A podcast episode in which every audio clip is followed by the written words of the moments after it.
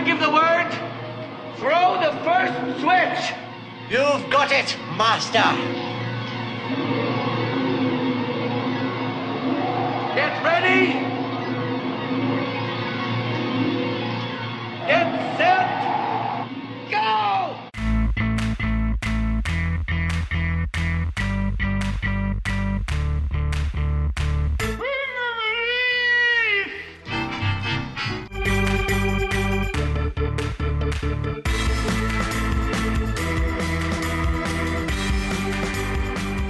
Hello again, everyone, and welcome to another episode of the IMMP podcast. My name is Matthew Porter. And I'm Ian Porter. I'm his dad, he's my son, and we are still celebrating the Halloween season.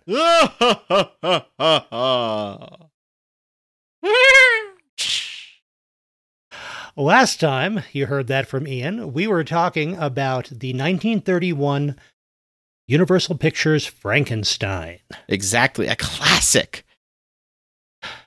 But also not anything like the actual original book Frankenstein. Yeah, we talked quite a bit about that in our previous episode. You've you've you've got to step back and think about what that movie is trying to do, as much at least as you need, need to compare it to the novel that it's adapting. Exactly. So it's kind of awesome that this time we get to to go for com- something completely different, which is an adaptation that sticks remarkably true to the thing it's adapting. yes, which sticks almost exactly like some of the things it's basing itself off of. we are talking about the 1974 Mel Brooks movie Young Frankenstein. Yep. I I I honestly should have seen this one coming. I was because I know that you're setting up a theme for the spooky month. I know you're going to do it. And I thought, okay, Frankenstein, are we doing like other Universal monsters? What are we doing here? And when I learned what our second was, it was like, oh, it's the one two punch. I should have known. It was tempting just to do some of those Universal Frankenstein sequels, but we would need a bigger month. It's hard to know where to stop there because they made four sequels to that 1931 Frankenstein, starting with The Bride of Frankenstein in 1935.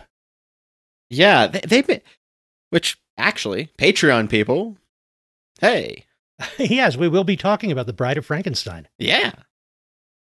but not knowing really how to work in all of those Frankenstein sequels. And believe it or not, I really didn't see those Frankenstein sequels during the time period that our main episodes here cover, running till around the time I graduated from college. So instead, I decided on Young Frankenstein.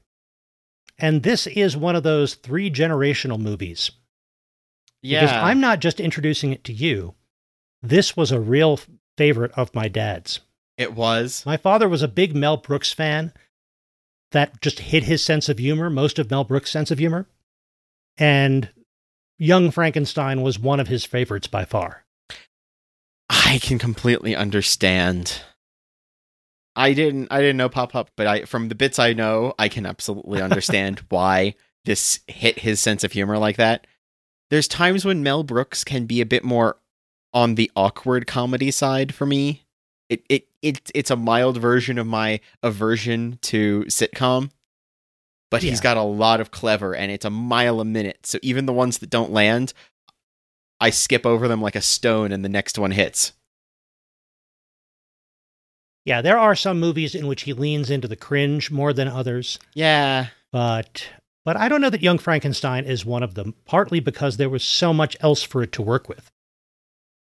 And it's interesting to put Young Frankenstein into the context of what Mel Brooks did because throughout the 70s, he was primarily making what I think of as just his genre parody series, where he made Blazing Saddles to parody westerns, he made High Anxiety to parody Hitchcock thrillers, he made Young Frankenstein to parody classic monster movies. He even made a movie called Silent Movie, which was a silent movie about somebody in modern day Hollywood trying to get backing to make a silent movie. Oh goodness. I've not seen that one. Okay. And so I and I tend to like hit those genre parodies most of what Mel Brooks did. But uh, but I for me too, Young Frankenstein is my favorite. It's probably one of the best. I would agree. Of the Mel Brooks styled things because they are do. Uh, we're, I'm, I'm just going to start kind of. I- honestly enough, it doesn't start where the original movie starts. No, No, it does set up before that. But when they get into the original movie territory, they do shot for shot, line for line moments. But by just emphasizing the it a little differently, it goes from dramatic and horrible to silly and fun. And as with most good parodies, this is made at least as much as an homage. This was made by somebody who knew the original movies very well. And I don't think you get to know movies that well and make this kind of a parody of them without really loving them, without really appreciating them, and finding them worth this kind of fun commentary. a couple episodes ago we did Homestar Runner and I was gushing about how they they would do parodies of something with so much love and attention to getting it and they were trying to strive for the kind of parody Mel Brooks is doing to be very honest. As much as I love them, Mel Brooks perfected what they were attempting. And just as the 1931 Frankenstein, in many respects, updated the story, had it taking place in the early 20th century and not in the time period when the novel was set, Young Frankenstein is set in the modern day, or at least the modern day of, of 1974. And by the way, there is, I think, a little bit more time between the production of Young Frankenstein and today than there was between the original Frankenstein and Young Frankenstein. Don't do this to me. One moment. Insert math noises because I'm going to calculate this now. Let's look. Original uh the original Frankenstein came out 1931, Yep, that's 1931. Oh my 43 goodness. years, and it's more than 43 years. Yeah, oh my goodness. 2017 would have been it. Oh, we over we've overshot by 5. Oh no. We've overshot by 5. so Young Frankenstein is set more or less in 1974. We we initially see Gene Wilder's character. Frederick Frankenstein. yes, Frederick Frankenstein is teaching in a modern medical school in the United States. And in our terminology, like that like we discuss at the end of every one of our episodes, this really is a revival. It is. It is a sequel in that, in at least some sense, it takes place in the same continuity as the originals, just with a very different skew on it. honestly, uh, I'm going to skip forward narratively a little. The village talks about the every time this has happened, we've dealt with it. Yeah, Is actually a joke. so it's like this is a world in which Frankenstein is in fact followed up by Bride of Frankenstein, Fr- Son of Frankenstein, The Ghost of Frankenstein, Frankenstein meets the Wolfman, uh, House of Frankenstein, House of Dracula, and possibly Abbott and Costello meet Frankenstein. These all could be canon, according to the way this one presents the town and the village and the lore of Frankenstein.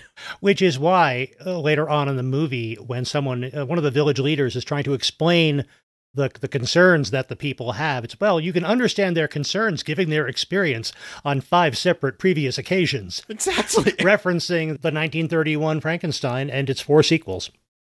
Side note, do you think they actually are counting the Abbott and Costello as canon? I don't think so. Oh.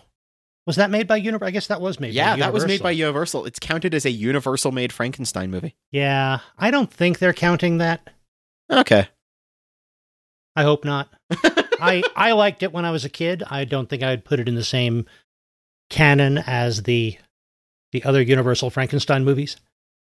Understood. It's in its own canon of of Abbott and Costello movies, and we'll probably get there someday. Oh, goodness.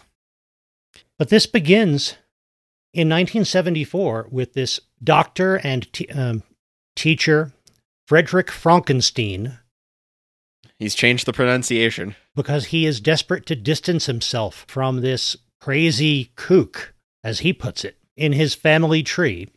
but he still does have this drive for science and medicine. He's still got that innate family business kind of energy about being energetic about doing his work and in some ways not caring in other in in other ways he's got a patient here that he shows a demonstration on and he just absolutely devastates this man Yes. with such a cold calmness that kind of immediately puts he might be on his rocker and not off his rocker right now but it ain't a stable one Yes, he's still got that soulless science kind of approach to what he does. yeah And yeah, that that's like you you get into some of that Mel Brooks physical comedy right away with this demonstration of reflex responses just essentially by beating up this volunteer patient. Ugh.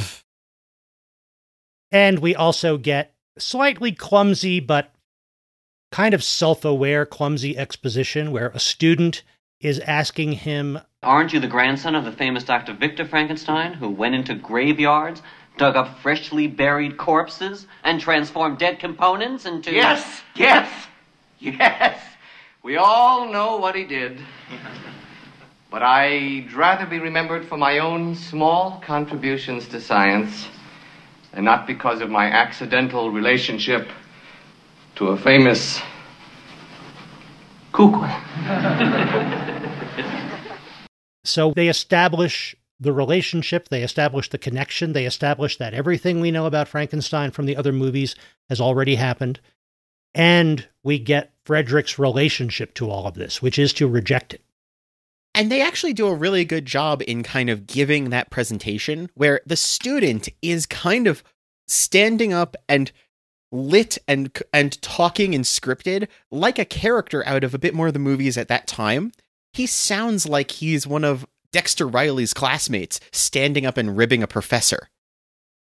And yet when you cut back to Mel Brooks's Frederick, he is this dramatic, arms flailing, cry to the heavens, classic black and white film kind of acting as a response.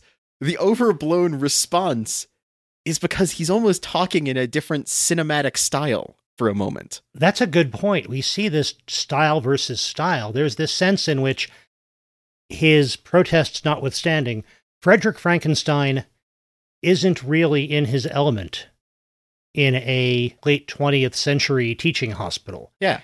He gets into his element pretty early in the movie Mm-hmm. because he is brought word that he has inherited the Frankenstein estate in in Transylvania. They've relocated it to Transylvania for the purposes of this movie. Yeah. I think because Mel Brooks and Gene Wilder had some Transylvania jokes and didn't think they were going to get to make a Dracula parody as well, so they shoved them into this. So soon he is in old Europe, which seems like it's a hundred years in the past.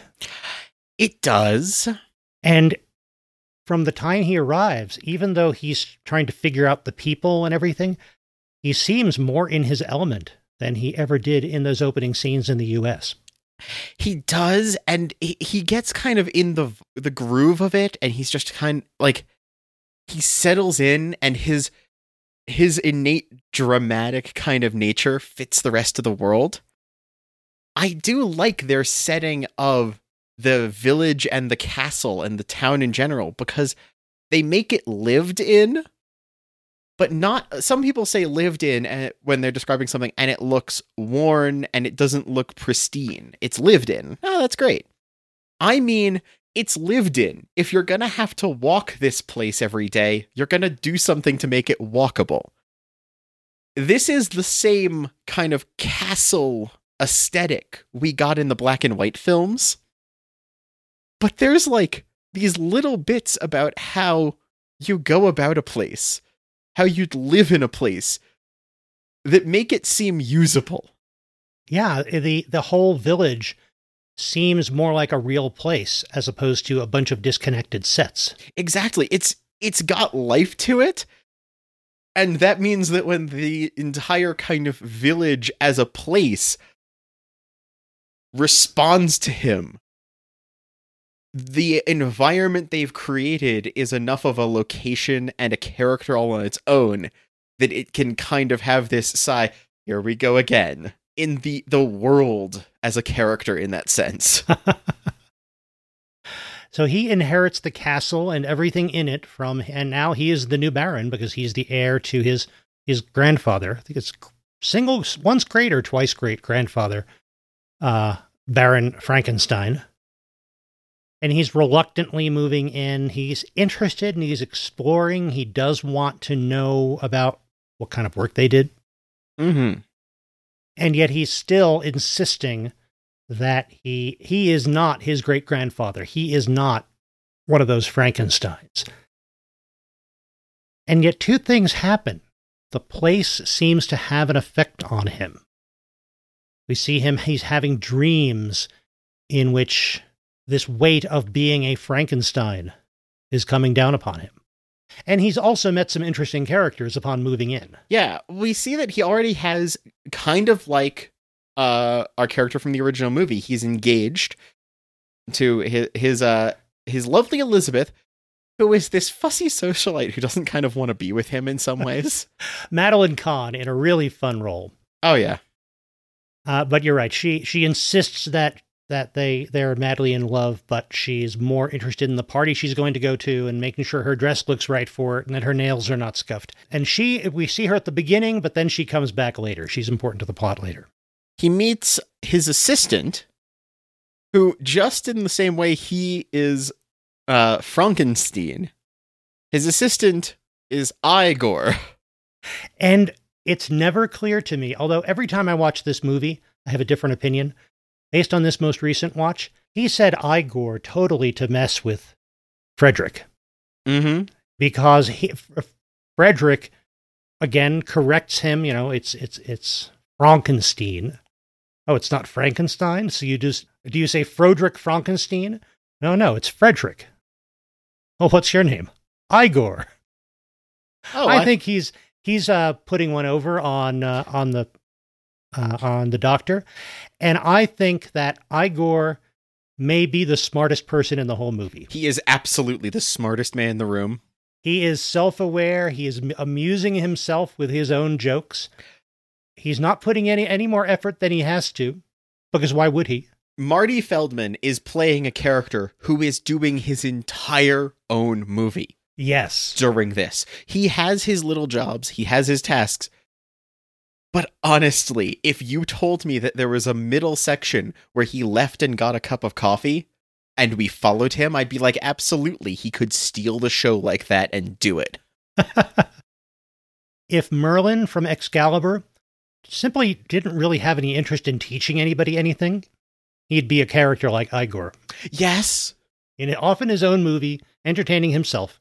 Are you kidding me? I think I I think Excalibur's Merlin and this ver- and Igor here are probably poker buddies with the way they both interacted with their protagonist. And he also meets on arriving at the castle Inga, Yeah. played by Teri Garr, and she's playing the Bavarian blonde bombshell, who is his lab assistant. and she she's not she's not unaware she's just not quick at putting a a to b sometimes. Yes, like she's smart enough to keep up. She's just not fast enough to keep up sometimes. And that's great when pair of characters who can get in their own heads miss something. And she's the one just like wait a minute. Yeah, or she's following more threads at once, so she's not getting to any one location, any one endpoint as quickly as others. But she's aware of what's happening, and And she kind of is the only one because she's following everything more than people think. She's the only one that sees two things colliding sometimes, which is brilliant. It's a way to play the the air quotes ditzy character without actually limiting or diminishing them. She does a good job of being part of the team. She's just not the same kind of part as everyone else. Uh, am I reading too much into this if I say that her character and the portrayal of her character is one more take on the Frankenstein theme of judging based upon appearances and first impressions? Absolutely. I don't. because everybody responds to her immediately for her looks and affectation and questions her ability to be a lab assistant. And yet she proves to be a fine lab assistant yes. on multiple occasions. But no one no one waits to get that fact about her. They always judge her on the assumption first. And they always they always assume Igor is going to be this stalwart following the commands. But no, he's off doing his own thing and absolutely thinks his boss is a, is a menace and a, a fool half the time. Yeah. And it's great. He's making jokes and doing Groucho Marx impressions Exactly. and just um, entertaining himself while doing as little work as he can get away with. Mm-hmm. They also meet Frau Blucher. Steady! who is the housekeeper at uh, Castle Frankenstein, played by Cloris Leachman. And she is the, a very iconic, creepy, scary, somebody who knows more secrets than she's revealing kind of character in this gothic horror story. She also feels like the the especially because they give her the entire like intro to the castle sequence. She feels like the f- most fun episode of House Hunters ever. With this like careful of the stairs, they're treacherous. Like these little moments where it's just like you're just telling us to be careful, but you're doing so in the way designed to make this the most terrifying it can. and the, the his first entry into the castle that strikes me as as much a reference to the 1931 Dracula as to any Frankenstein movie. It gives me the same vibe as those opening scenes in Dracula where the lawyer has made his way to Dracula's castle and is seeing this enormous place that is both impressive and squalid and in disrepair. and and they've got Frederick being a little perplexed and a little confused, but also kind of getting the vibe faster. It's not a fish out of water, it's a fish finally finding their water story. Yes, yes. Because he is so much in his element. He becomes more and more what he al- always was. and he realizes that like okay i don't like he's swearing left right and center you know? I don't want to you know continue the family experiments and i don't want to do those those things. Those were awful or horrible. They ruined our reputation. But i do want to find his library because he must have known something. And that drive turns into well here's a book on how to. Okay. Because they they hunt through the place and they find secret passages and follow violin music And they find the secret library with with all the uh, the notes that his grandfather left about his ex- uh, experiments, including a big volume labeled "How I Did It." Yeah, by Victor Frank, by by Henry Frank- Frankenstein. Yeah, it's like, it's like this is just a giant novel on how, on like I how I did it. It's not like he has to piece together a whole lot. No, And he proclaims himself through all of this to re- realizing this can be done and this is what I am for, and I am a Frankenstein. yeah, He no longer tries to distance himself from from being a Frankenstein. So it's the combination of the place, the sense of identity, and this information that makes him realize I can actually achieve something by carrying forward my grandfather's work. There's something about the way they portray him just kind of falling into this with such delight that weirdly enough reminds me of my theory about uh, Murder She Wrote, where it's like Jessica Fletcher projects an aura, and if you have someone who is considering committing murder, they will do so when she's in the area. It's like he is always considering mad scientist at science, and something about the castle in this environment will cause it to occur. There's like a chemical reaction going on here in that same weird way. It's like he's taken that um, that that uh, career guidance test. Exactly. I don't know. The scores say you should be a mad scientist. No, I'm going to be a medical teacher. But really, you really you would be a great mad scientist. Exactly. You put him in the right environment, and boom, what do you know? Look at him. Really good mad scientist. So he proceeds to to try to recreate his great grandfather's work. And here is where they they go into more detail than the 31 version They do. in that they're referencing back to the the original Mary Shelley book in more ways in, Yeah. in talking about why is he so big? Well, it's easier to work on a larger scale than a tiny scale with the equipment we have. And the funny thing is that they're doing that simultaneously in a way that fixes like not plot holes, but it elaborates on something they skipped in the original movie. And they're doing that to make an inappropriate joke Oh yeah because they're doing both. And that's where you can really see that when they were sitting down and writing this, it wasn't just they were writing things with the entirety of Frankenstein as a cultural and a series of works as their reference points. They're not purely going off of one thing, they're intersecting, they're stitching together pieces to build this in that way, which is a fun metaphor here. But when they need something from one of them, they will pull it and use it, but they're never doing so haphazardly. There's always a joke, there's always a callback, there's always. I don't think there's a wasted scene in this movie, is what I'm saying. No, at every scene either drives the plot or does something interesting with characters or just gives you funny, often slapstick jokes, and that's what the movie is for. So you're right. There's there's no filler in that sense. Yeah. There's nothing that was put in just because it was supposed to be.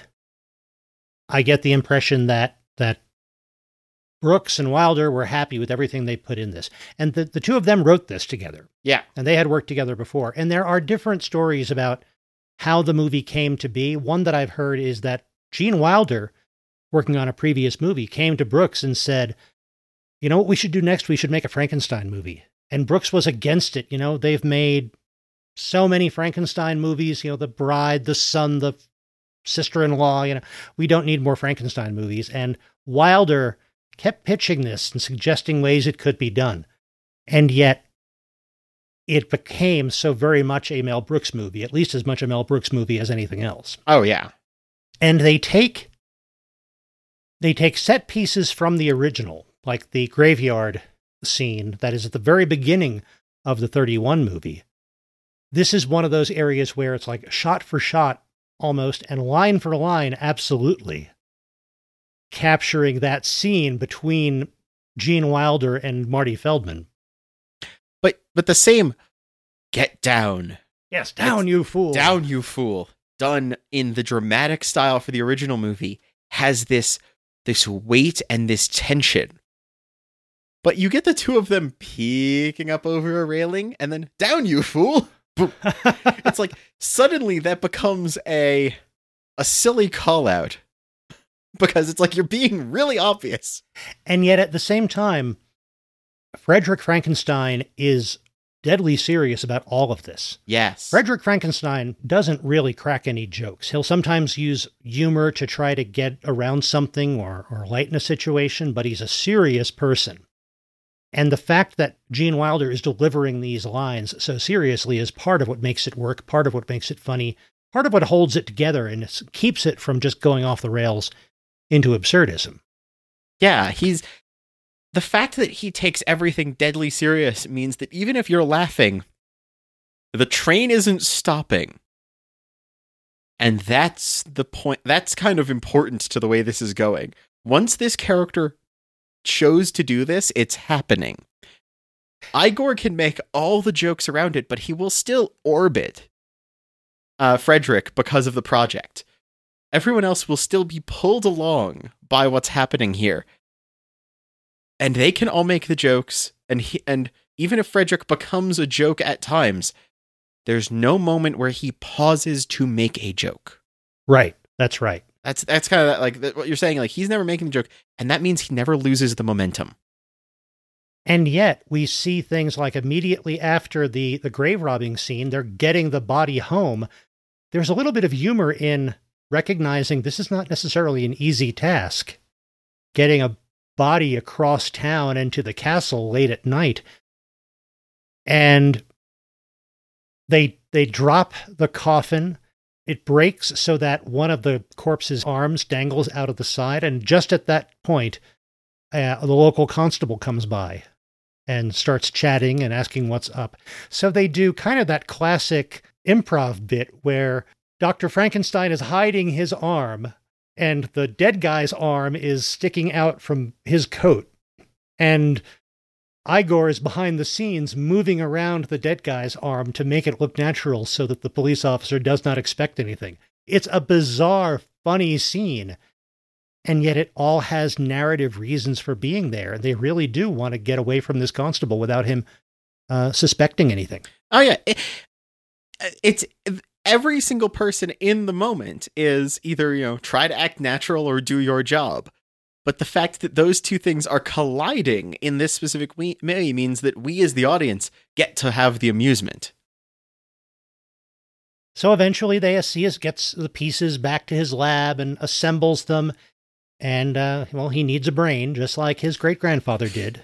and there's a, a very, very similar scene where we've got Igor going to steal a brain from the local uh, morgue.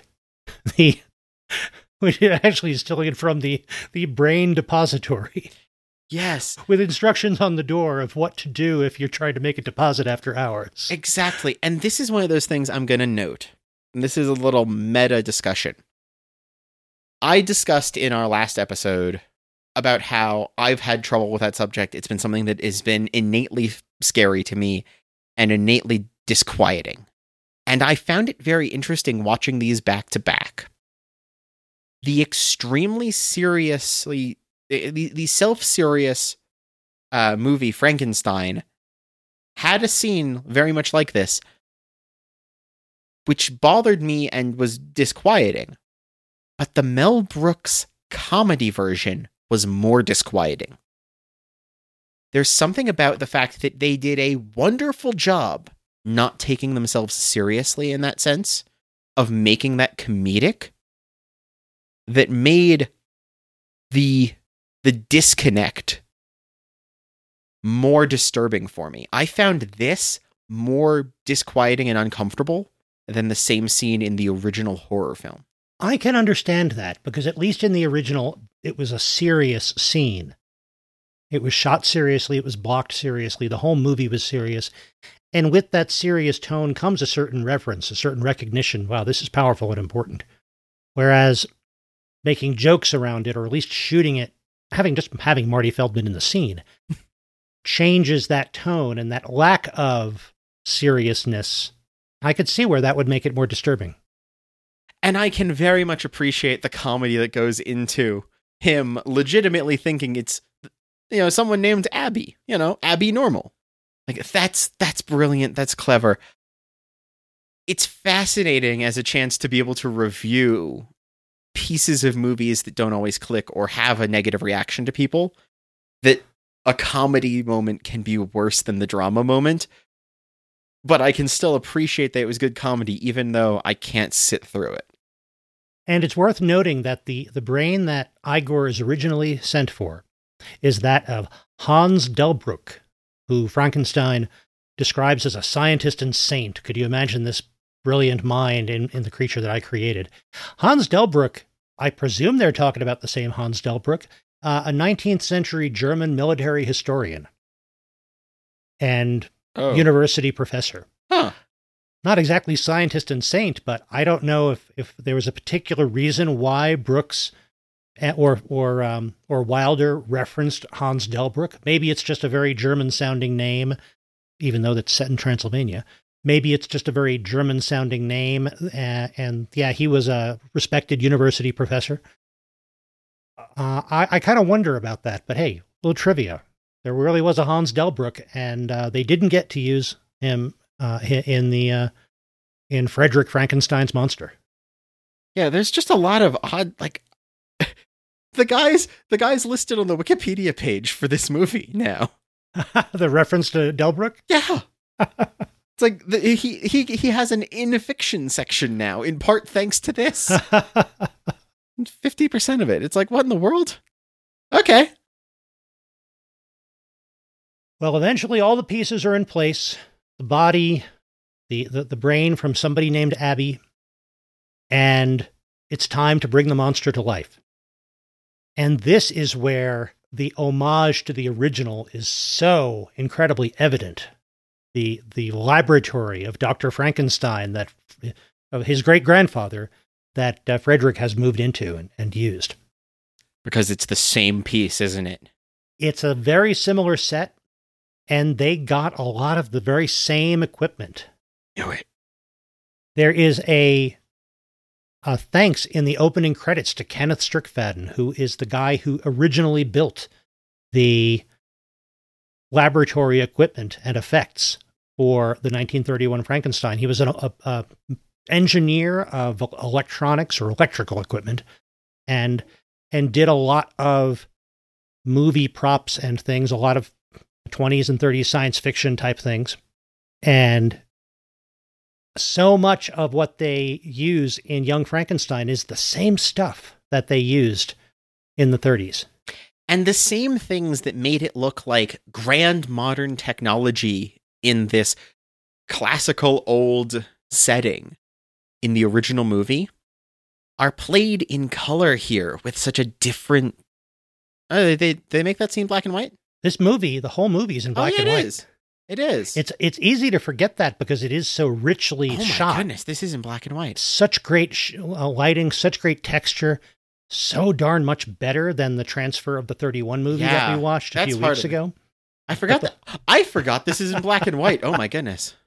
Yep, it's all in black and white. But you're right that the effects, the visuals of these effects, they would pl- they they were impressive effects for any movie in 1974. But I feel like they played them differently here.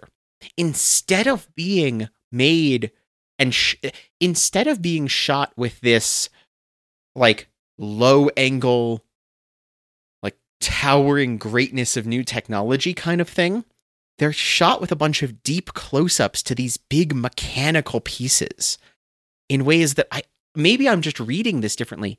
There was something about this that made this feel grand because it requires such scale. There was still reverence for the machinery, but the machinery is shown to be this this sparking, sputtering behemoth. There's something a little bit more monstrous and and over dramatic in the way the machinery is depicted. And it's not shown as this harsh contrast to the setting. It's shown as like it's part of.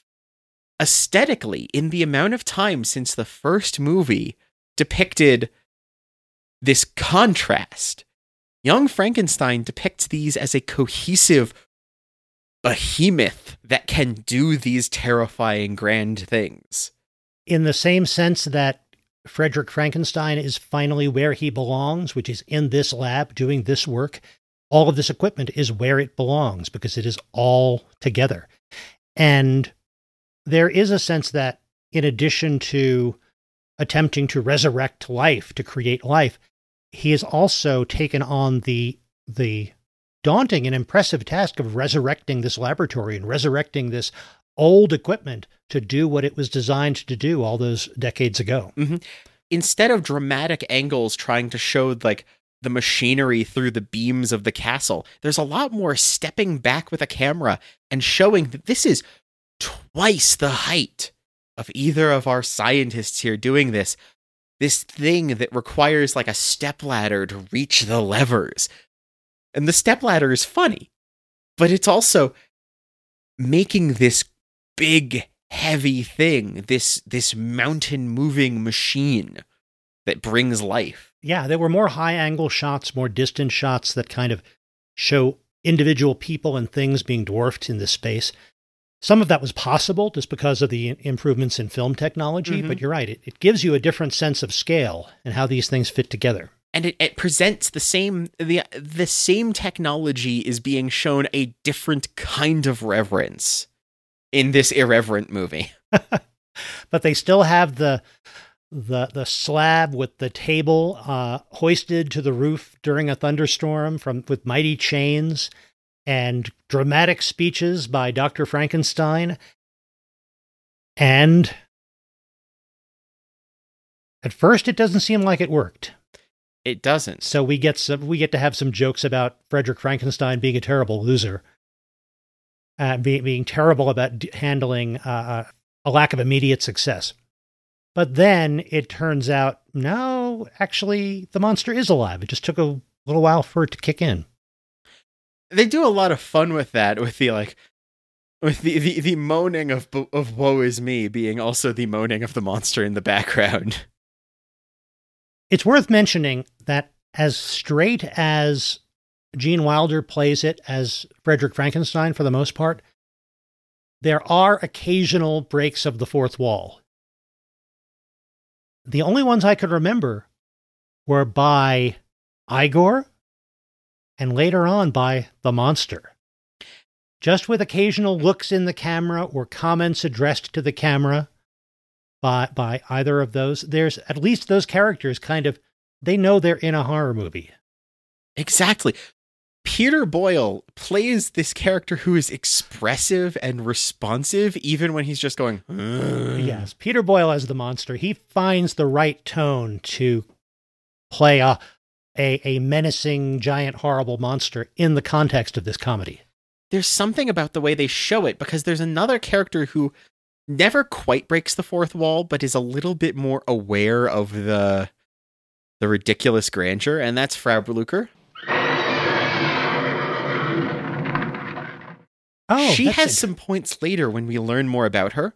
It's almost like anyone who is forced out, who is kept separate from the village and the society and the little structure of who is put where. Anyone who doesn't have a a place to fit in, even if your place to fit in is the mad scientist in his castle.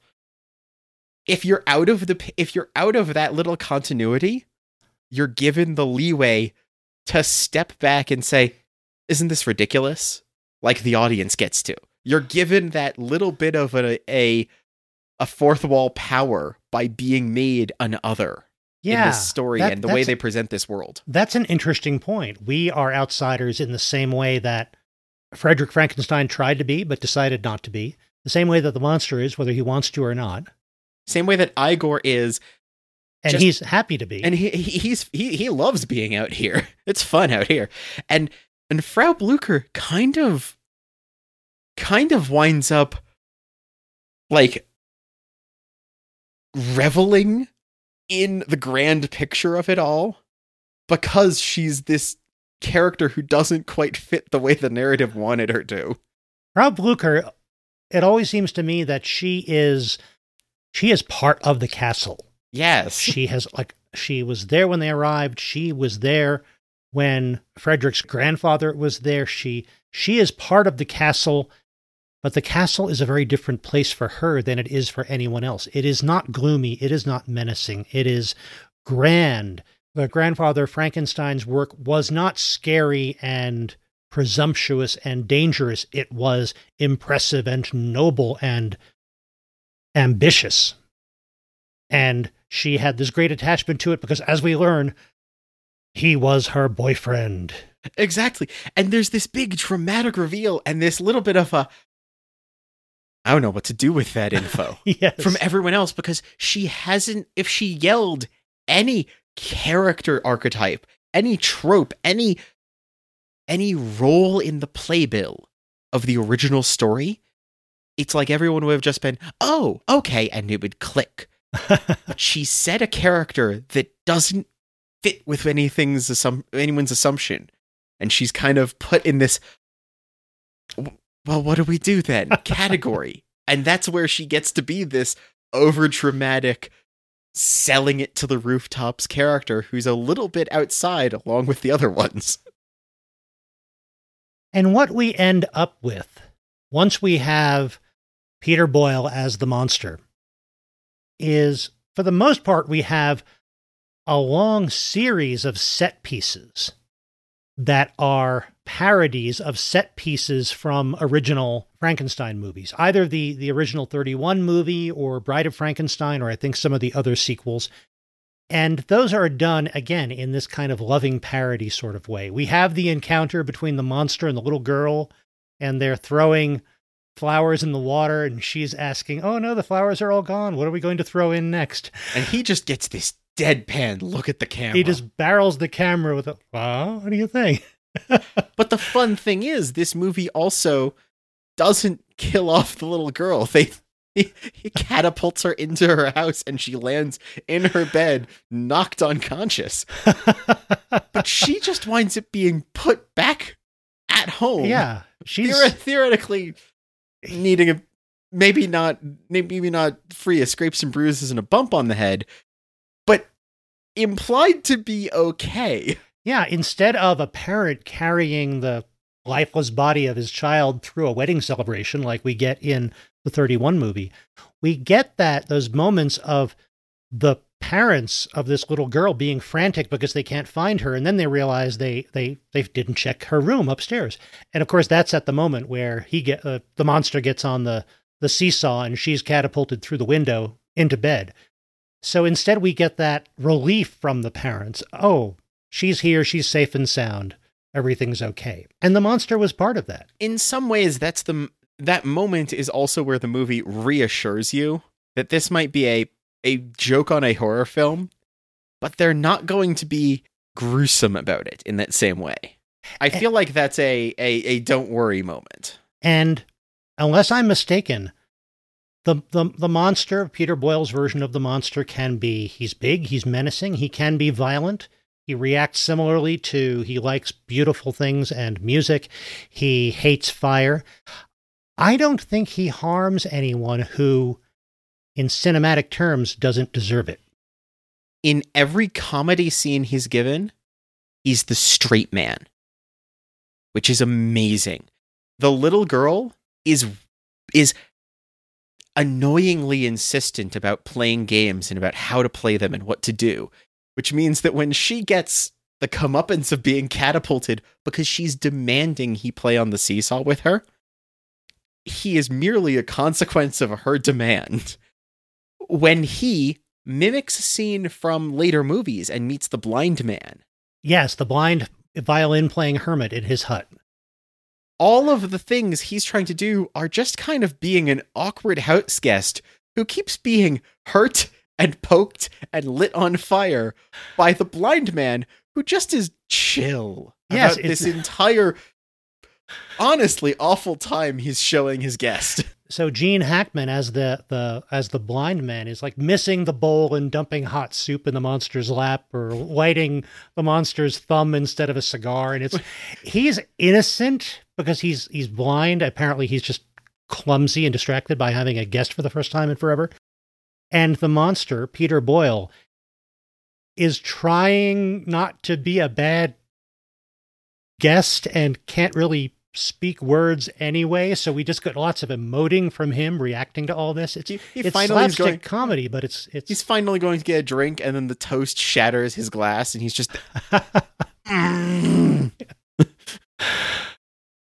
so yeah, he is he is not the most dangerous thing in any environment he's put in.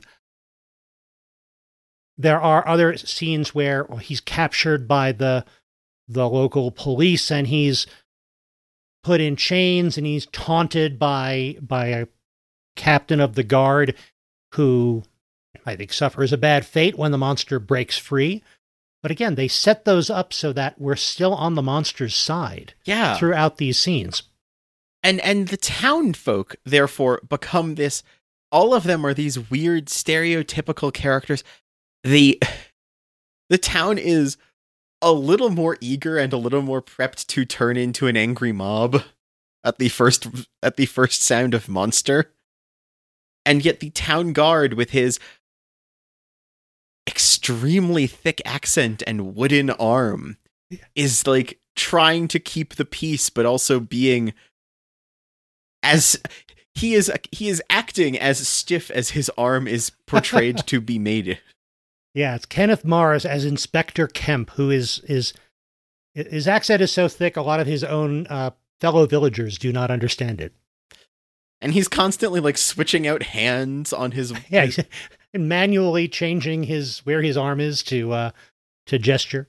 And he eventually goes from trying to keep people calm, trying to explain to Frankenstein why people might be a little concerned, to eventually at the end saying, you know, a riot is a terrible, ugly thing, and I think it's high time we had one. exactly. And and meanwhile, like as they're going through this, the attempts at like depicting the monster and eventually when the monster is recaptured and brought back to Frankenstein. There's a whole like by the mob, I believe, right? Does the mob catch him then or later? Because I know that there's this entire bit where they're trying to show the monster's okay. Frankenstein eventually manages to teach the monster and get through to the monster enough. And we get a scene that maybe there are things like this in other movies as well, but it reminds me of a different category of monster movies King Kong, Yes. where King Kong is brought to the city to be this tremendous stage roadshow. And of course, he then, once you've got him in the middle of the city, he breaks out and terrorizes the city and climbs up buildings. Here, we have something similar in that it's kind of a, you know, late 19th century, early 20th century thing to present scientific curiosities and information to people on the lecture circuit. But we have Frankenstein presenting the monster and having him demonstrate some basic motor skills and, and, and the like, and eventually doing a song and dance routine. Yes. and and and there's and there there's this entire discussion and this entire like guidance through, which is very like father son between the two of them. there's something very much like you can kind of feel this Gene Wilder making comments on uh like performance families where it's like oh the family business is being a performer it's like no g- come join me we're going to do a bit together like and, And there's when this reluctance but also awareness from the monster of doing this and trying but And when things start to go wrong, Frankenstein is acting less like a scientist and, like you say, more like a stage parent. Don't yeah embarrass me. You've got to finish this number. exactly that's where i'm like i get the feeling he was letting out stuff about the industry during those moments at times Maybe. And that leads to again the the monster running amok and getting captured and then escaping. And meanwhile, Elizabeth, Frankenstein's fiance, has come to visit in Transylvania, yes and she is kidnapped by the monster. and she's already all she's being very fussy and her normal problematic self she's also very unhappy that he is doing anything and being here and doing things Yeah, and suspicious of this blonde uh, lab assistant he's got. right So yeah, the monster kidnaps Elizabeth. There are scenes which uh, that which present sexual assault as humor. I don't think they would fly now. I don't think they were a great idea then. Yeah. they were part of this uh, plot. Yeah they that that was uncomfortable and unpleasant to watch that's not funny But eventually, Frankenstein realizes that the way to help the monster is with some kind of mind transference, to give the monster some of Frankenstein's knowledge and intelligence, make him more of a complete human being. he's got this entire like setup and plan put machines on both of them his mind to the monster's mind his thoughts to the monster's thoughts there's this whole thing going on here where he's like connecting their minds Yeah, it's a very 60s and 70s science fiction Yeah, kind it- of a it- trope. I, exactly And it seems to work even though the villagers interrupt the process before it's it's finished. But they, they're storming the castle to finally do away with the monster once and for all. But by the time they get there, even though the process wasn't able to complete fully, the monster is able to stand up and talk to them and express himself. And they say, well, this is completely different, of course. We'll, we'll just see ourselves out. Uh, oh sorry to interrupt And in the end, Frankenstein, Frederick Frankenstein, winds up getting married to Inga, and Elizabeth winds up getting married to the monster. and they're played off as the monster and elizabeth are played off as this like stereotypical movie or sitcom couple in some ways at the end there he's just reading the paper and fed up with her shenanigans Yes, but she fell in love with him because of all the monstrous things about him. yes But now, after the transference, he's sitting in his pajamas with his reading glasses reading the Wall Street Journal. exactly And meanwhile, Frankenstein and Inga seem to be a lot happier. exactly there there's some fun uh, fun joke at the end there it sets up off of some of the uh, they they they they've been running a through line through the entire movie that they're able to pay off at the end there. Yes. So it it is this very well structured, coherent story, longer than it has to be just to tell that story because they did expand it to make room for more jokes. But the jokes all occur in scenes that have other reasons to exist. It's a long movie, but it's a movie with no dead ends. Yeah. So, as with Mel Brooks's best stuff, it shows a, an ability to make movies, a knowledge of storytelling and a knowledge of movie making that allows you to have the freedom, knowing what the rules are, knowing how to use them, gives you the freedom to make something this weird and funny. Yeah, this is a this is a skillful hand making this commentary. Oh, and speaking of Elizabeth, who gets married to the monster, she gets more and more like the bride of Frankenstein, the classic image of that character as played by Elsa Lanchester. Yes, with the hair and everything. yes. So they don't go in they, they don't talk about that, but it's it's a great set of visual jokes turning her into that character. Incrementally and sometimes suddenly for the reveal. So it's funny, we had a lot more to say about this movie than we did about the 1931 Frankenstein, but there's more to this movie. There is more to this movie. In some ways, the fact that this is a movie that's pulling from all of the things it's pulling from the book, it's pulling from the original movie, it's pulling from all its sequels. This is this is a a larger cross section of Frankenstein as a media entity, which means that there was a lot to dig into. But it's also something interesting to note that this is still just as this is still a faithful dis- interpretation of the story in that sense. Oh yeah, this is still a, a, a scientist builds a monster and reaps the consequences of his creation. it's just a very different way to play each of those scenes, and that same structure and and consequence chain does happen throughout this movie, just in funny results. So, I guess final question time. It is a movie. Screen or no screen? I'm going to say screen. I like it. There's a lot of fun bits. There's bits that are hard to watch for me. There's bits that are that don't hit as well possibly because they're references to pop culture at the time or that just don't hold up the same. But even those dulled jokes are are fun to see done well and I think it's a worthwhile movie overall. Yeah, it's a good movie. Yeah, I, I agree. Screen, unless you know that you just don't like Mel Brooks movies, or you just have no knowledge of any of the classic monster movies. This is is well, first watch those and then consider watching this. Uh, I would say screen this. It's it's well made. It's well worth watching, and it's just fun. Hmm. So, um, this is a, a this is an even weirder question to ask about this than it was about the 1931 We've made it harder. Yeah. This is challenge mode. Uh, revive, reboot, or rest in peace. Well, what even is revive? Revive would be continuing on, which, I mean, you set up some interesting pairs at the end. I guess you could. There's something you could do with revive, but we'll have to check that in at the end uh reboot is just doing another is actually kind of just doing another comedy parody about Frankenstein the monster franchise in that sense. And it wouldn't be this anymore. It would be going back to the well this plumbed. And I don't know what you'd do to make that work better than this did. You could do something different, but then you're not even doing this again. So it kind of self cancels itself there. And and there have been other Frankenstein themed comedies, none of them executed as well as this one. So yeah, I I don't need a, a reboot of Young Frankenstein in in in our terms.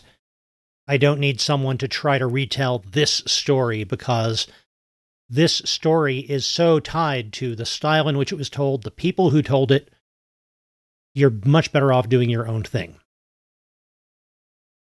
Revival I I'm not sure I would trust anyone other than the people like Mel Brooks and Gene Wilder to which you know they're not going to make a revival of this movie. And I don't know that I want to see someone else do so. I could imagine some stories, though. You could. There's something to be said for the fact that you've got the pairing of this intelligent uh, version of the monster and his wife just kind of being a sitcom couple. I'm not big on that, but I mean, we've got the Addams family. You could do something with this. You could go do that continuation. Well, if we want to do something else that's like generations later, the way this was generations after the original, we end this movie with two married couples. Yeah. Do they have kids? Do their kids meet? Do they do their kids have to team up to do something in the future? I made a point of talking about the the original that there's a lot of modern movies that are doing the same Prometheus story with modern tech because that's the technology we're making our things of in that sense the same way the the electricity and iron were the technology of the time bringing the monster to life i referenced ex machina as a counterpart doing a doing a revival where frankenstein incorporated is this tech genius tech, tech empire making vr and cybernetic stuff even if it's not selling well and kind of getting to do another we're falling down the same pitfall story with the new tech in a parody and a reference to these other things taking their reference from it could be fun and it's and and if, if you want to make it a revival of this it's maybe its founders are the child or grandchild of Frederick Frankenstein and Inga and the child or grandchild of the creature and Elizabeth. I'm sorry, I'm also just realizing you got the fun of having an assistant AI to our main character, programmed after, after an old assistant who worked with the family. And of course, Igor is assisting everyone. That's lowercase i, capital G. exactly. you could have a lot of fun with that. yes. Uh, See, the, So- you could actually get a, you could actually do that. It's a different kind of, yeah, but Yeah. It's one of those I want to think about revivals, but I don't actually want someone to go out and make one. exactly. So, all of that notwithstanding, I'm going to say rest in peace. Same. This is a rest in peace, but a loving one. Well, that was fun. That was fun. Yeah, I figured it was it was a good way to continue our our Frankenstein themed Halloween season for 2022. I have no clue what we're doing next, though, because we've got three this month. That's right. We've it's a three episode month this October, so I've got something else in store. We're not doing the Abbott and Costello yet, are we? No, no, that'll be sometime in the future. Okay. We'll actually turn our attention to Abbott and Costello movies, Hmm. but we will be back with another Halloween episode. Okay. More spooky coming. In the meantime, Dad, where can they find you online? Uh, you can find me most places as by Matthew Porter. So Twitter uh, at by Matthew Porter. You can go to bymatthewporter.com, and that's where you'll find links to anything else I'm doing to uh, you know YouTube, anything else where I might be found. And Ian, where can people find you? I can be found as Item Crafting on Twitter, as Item Crafting Live on Twitch, and at itemcrafting.com. And you can find the podcast on Twitter as IMMPcast and online as IMMproject.com. And that's where you will find all of our back episodes, plus links to our Patreon. Thanks very much to anybody who's supporting us there. And uh, you'll find links to our YouTube channel. And by the way, there's more and more up there on YouTube because we're putting up clips as well as full episodes of the podcast. And in the future, we'll have some more uh, live streams and other bonuses there on YouTube. Exactly. And you'll also find a link on immproject.com to our shop if you like uh, t-shirts and uh, and coffee mugs and other fun things. And uh, oh, and one other thing you'll find there is a contact page where you can contact us, and you'll also see our PO box there at immproject.com. And to continue celebrating our 100th episode, from now until the end of the year, if you send us a self addressed stamped envelope at that PO box, we will send you back a sticker. Exactly. You can you can get some free IMMP merch. But mostly, thank you very much for, for listening. Thank you very much for downloading. Thank you very much for telling your friends about the podcast. And we really look forward to being back with you in a couple of weeks. In the meantime, go find something new to watch.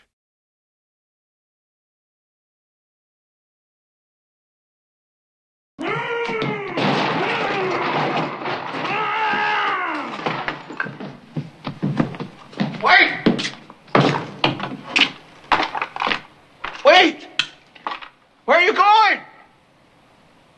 I was going to make espresso.